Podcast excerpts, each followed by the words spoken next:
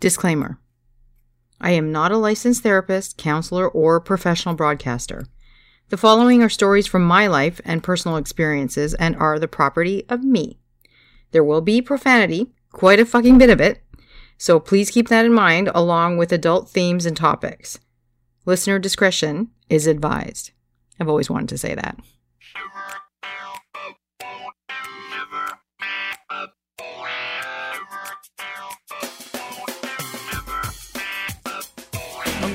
Shiver you, shake and quiver you, shiver you up. A sign, seal, kiss and deliver you, shiver you up. I'm just a popcorn dreaming, gonna red and back butter you up. I'm gonna shiver you, shake and quiver you, shiver you up.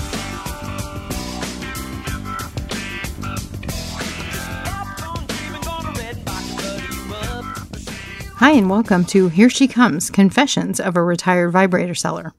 I'm your host, Jasmine Aziz. First of all, please let me apologize for the lengthy delay in getting the next episode out to you. I've been dealing with a lot of emotional issues, not the least of which involves the very sudden death of my very oldest friend. This next episode is a flashback to my first trip to India when I was five years old. My first memories of life are from that trip abroad and of meeting my first friend ever when I came home from it. Her name was Mary. Mary and I would become close through grade school and then again in high school. We lived on the same street growing up, and for a short time I was in Toronto living with Lammy. I saw her more than I saw my own family. Mary was a very dear friend of mine. She was kind, incredibly thoughtful, and had the most charming, childlike giggle that would warm me up from the inside out. I saw her for what I didn't know was the last time this summer when she came to Ottawa to introduce me to her new boyfriend. I've always felt a bit protective of her, so I wanted to make sure he was good enough. I'm happy to say he was perfect for her, and I could see how dearly he cared for her. When he left our table, she whispered to me, Jasmine, I'm going to marry him. And I whispered back, Mary, I will drop everything in life to be there when you do. But sadly, my sweet friend died suddenly in hospital with her beloved by her side on November 22nd. Though that wedding may not have happened, I feel blessed to have witnessed her beaming with great love, and it is something that I hold on to moving forward. And I am even more blessed to have been able to call this gentle, kind, and generous soul my friend for the last 45 years. This episode is dedicated to Mary, a true champion of overcoming life's obstacles, and trust me, many, many were thrown her way. But she managed to push past them, remaining a beacon of receiving and giving love, and always with that sweet, sweet laugh. And now, back to my story.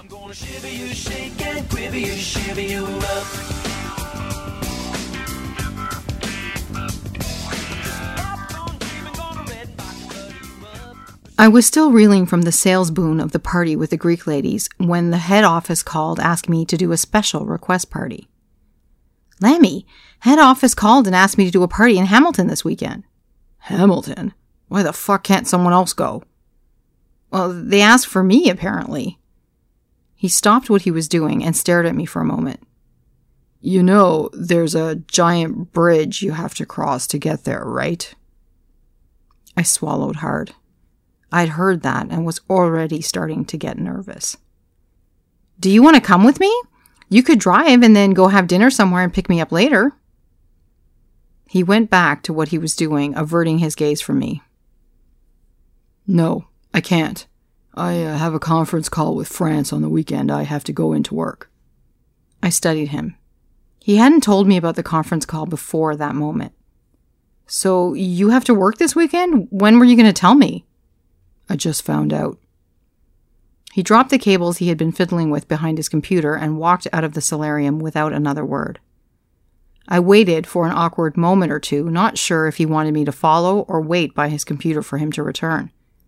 When he didn't come back, I wandered around the condo looking for him. I found him tucking papers in one of the boxes stacked in the spare bedroom, far out of reach.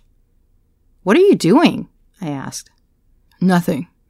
Let's go to the gym. His eyes dropped to the floor by my feet where his gym bag was packed. The gym?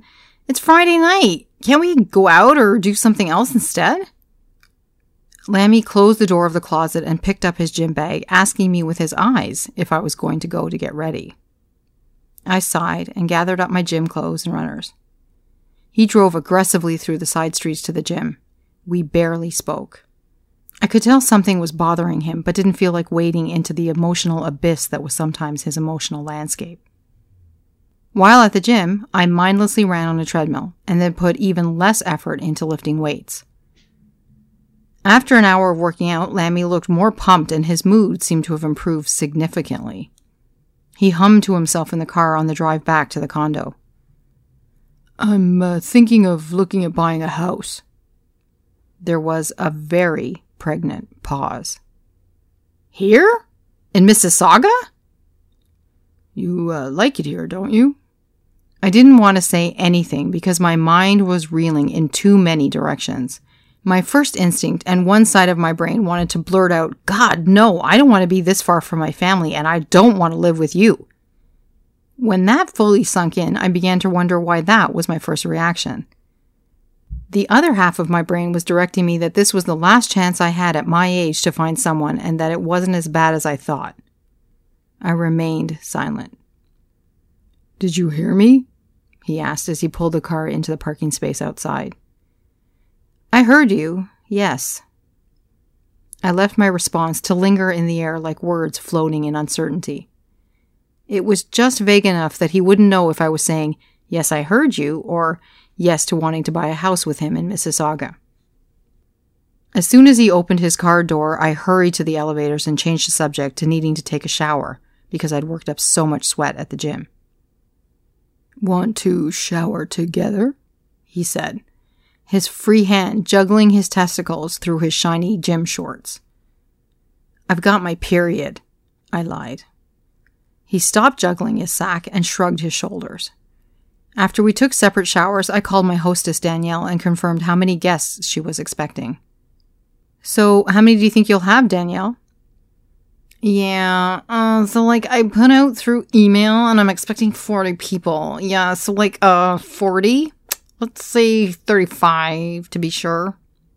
35? Did you say 35? You know, I've been doing this for a while, and most people think they have that many girls confirmed, but in fact, yeah, so, like, uh, no, that's not me. I'm telling you, there are all gonna be here, and it's gonna be off the roof. You're having it on the roof? It's like a saying, okay, I've had these parties before. The girls said they'd come, and they will. I even invited my neighbors. Have you been to Hamilton before? No. Well, we're right after the bridge, so, like, not Hamilton proper. I'll give you the directions. Do you have pen? I wrote down exactly what she said to make absolute sure I wouldn't get lost. I packed everything I had in stock after a massive order refill from the Greek ladies' party. I was fully stocked up. My car was loaded and I was ready to crack the $3,000 sales I had come so close to only a week ago. The night of the party, I headed out two hours early to allow for traffic jams or accidents. As I drove down the 401, the highway opened up and then narrowed. And, like a scene from a horror movie, I saw the bridge begin to rise in the distance. It was the biggest crest of pavement toward the sky that I had ever seen. I immediately felt my hands tighten on the steering wheel and cold sweat spring under my armpits and on the back of my neck. As I veered the car onto the bridge, I felt my foot ease back on the gas, slowing down to 60 kilometers per hour. Cars whizzed past me, honked, and blew me the bird as my car crawled slowly up to the sky. I fought the urge to throw up and took short, deep breaths to keep from passing out at the wheel. As I reached the pinnacle of the bridge, sure I was going to drop into a dark abyss and die with a trunk full of sex toys, a memory from deep in my childhood resurfaced, causing a flood of fluids from tears in my eyes to sweat springing on my palms.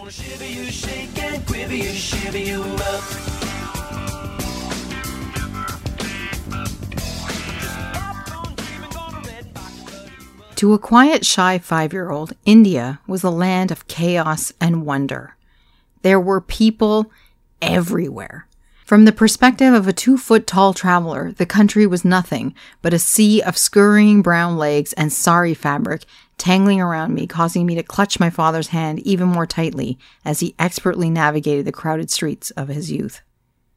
Where are we going, Daddy? I would ask as he dragged me from supplier shop to supplier shop. This is business, nah? I'll get you a fruity. Just hold my hand tight, baby.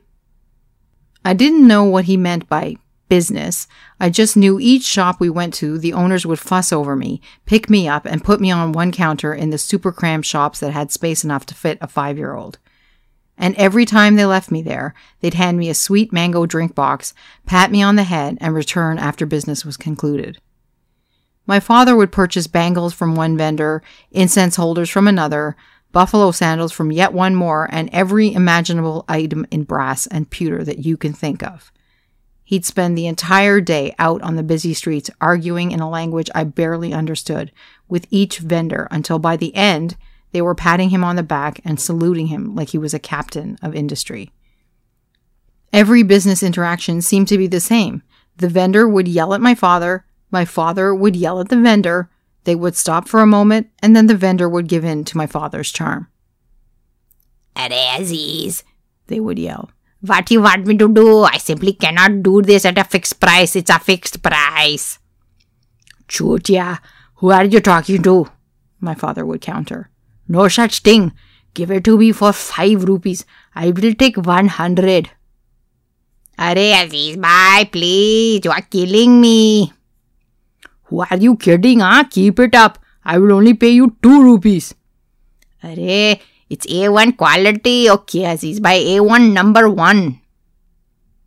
So is my gand. Now mark it down at four rupees and give me one hundred. Pregnant pause of tension, and then finally, smiles all around. You're a tough bastard, Aziz bhai. Okay, okay.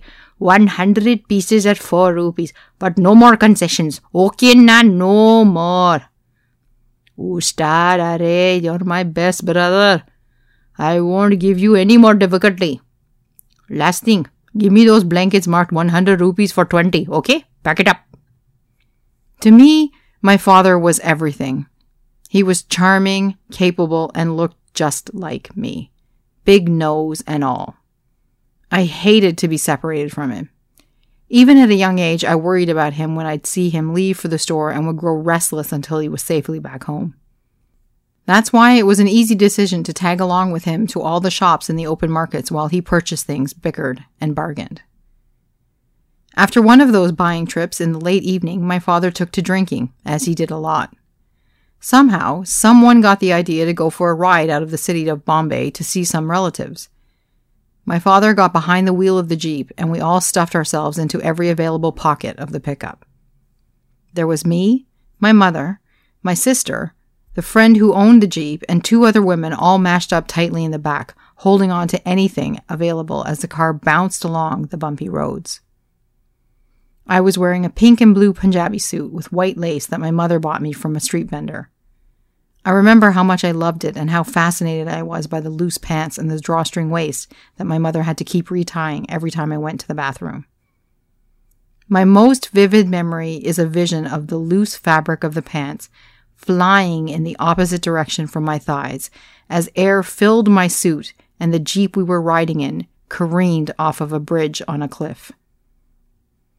I remember the water from the ravine below splashing up onto my curved water buffalo sandals. I had to struggle to keep them on my feet because my mother was clutching me and my sister so tightly to her chest that I could hardly breathe or focus on what had happened. My father, in his slightly drunken state, had miscalculated the roadside and sent our overstuffed jeep over the edge of the bridge.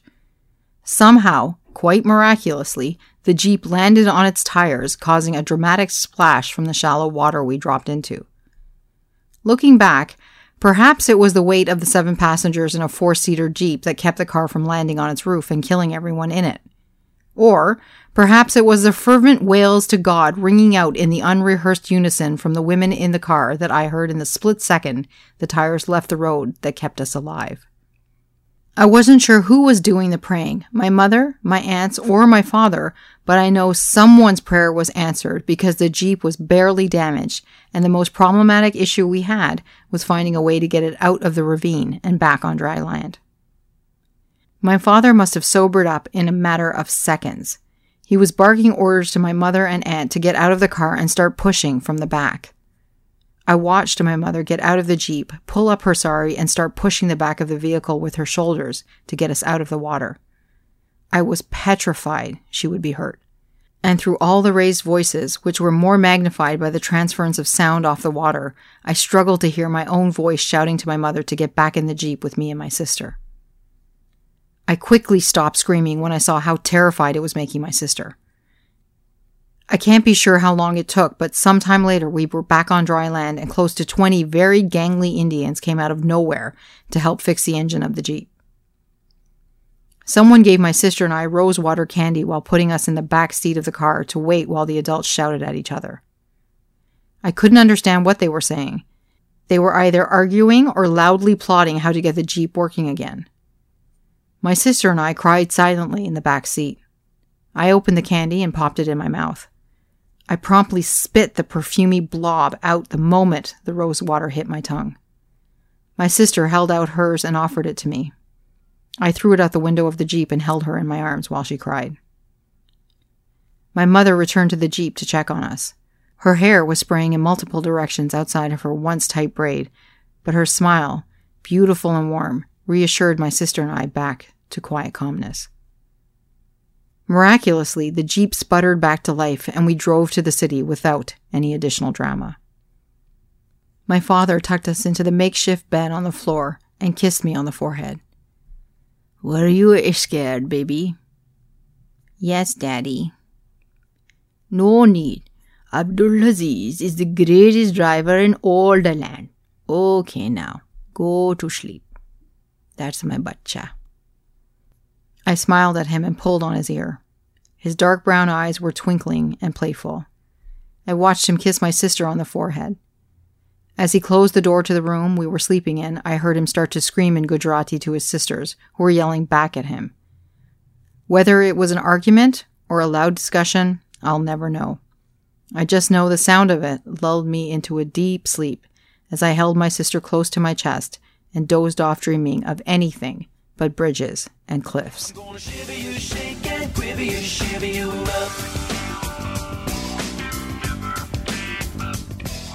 Thanks for listening. Again, I apologize for the long delay between podcasts, and I thank those of you who have written in with love and support. To my beautiful friend Mary, I hope the next steps of your journey home are tranquil and pain free. Thank you for your love and laughter all these years. I pray for you and for those that loved you as I did. Rest in peace, my dear, dear sweet friend. Until next time, remember that the best part of life is love. So be sure to open your heart to it. Because here she comes. I'm just a popcorn gonna red and back a you up. Gonna shiver you, shake and quiver you.